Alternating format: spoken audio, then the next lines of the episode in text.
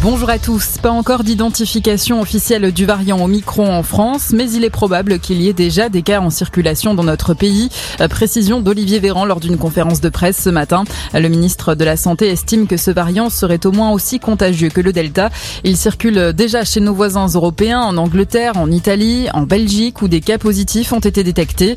Dans l'Hexagone, les cas contacts des personnes testées positives au variant Omicron devront s'isoler, même s'ils sont vaccinés. De nombreux pays, dont la France ont fermé leurs frontières au pays de l'Afrique australe. Israël interdit à partir de ce soir l'entrée des ressortissants étrangers sur son territoire.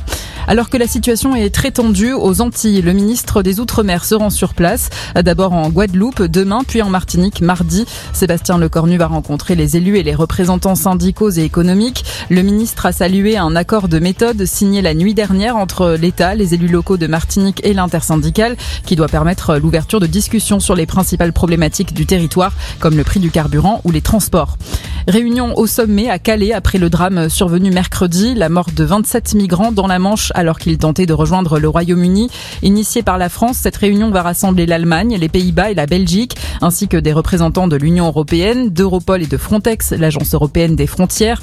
Au menu des discussions, la lutte contre l'immigration clandestine et les réseaux de passeurs selon le ministère de l'Intérieur. Et puis prudence sur les routes. Aujourd'hui, 11 départements sont en vigilance orange, neige et verglas.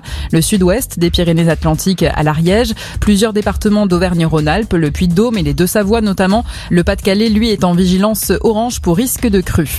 Le football avec la suite de la 15e journée de Ligue 1. Reims-Clermont, Bordeaux-Brest, Monaco-Strasbourg et le derby breton Lorient-Rennes. C'est à 15h. Montpellier reçoit Lyon à 17h. Et puis OM 3 ce soir rencontre à huis clos pour prévenir débordement. Coup d'envoi à 20h45. Bonne journée à tous.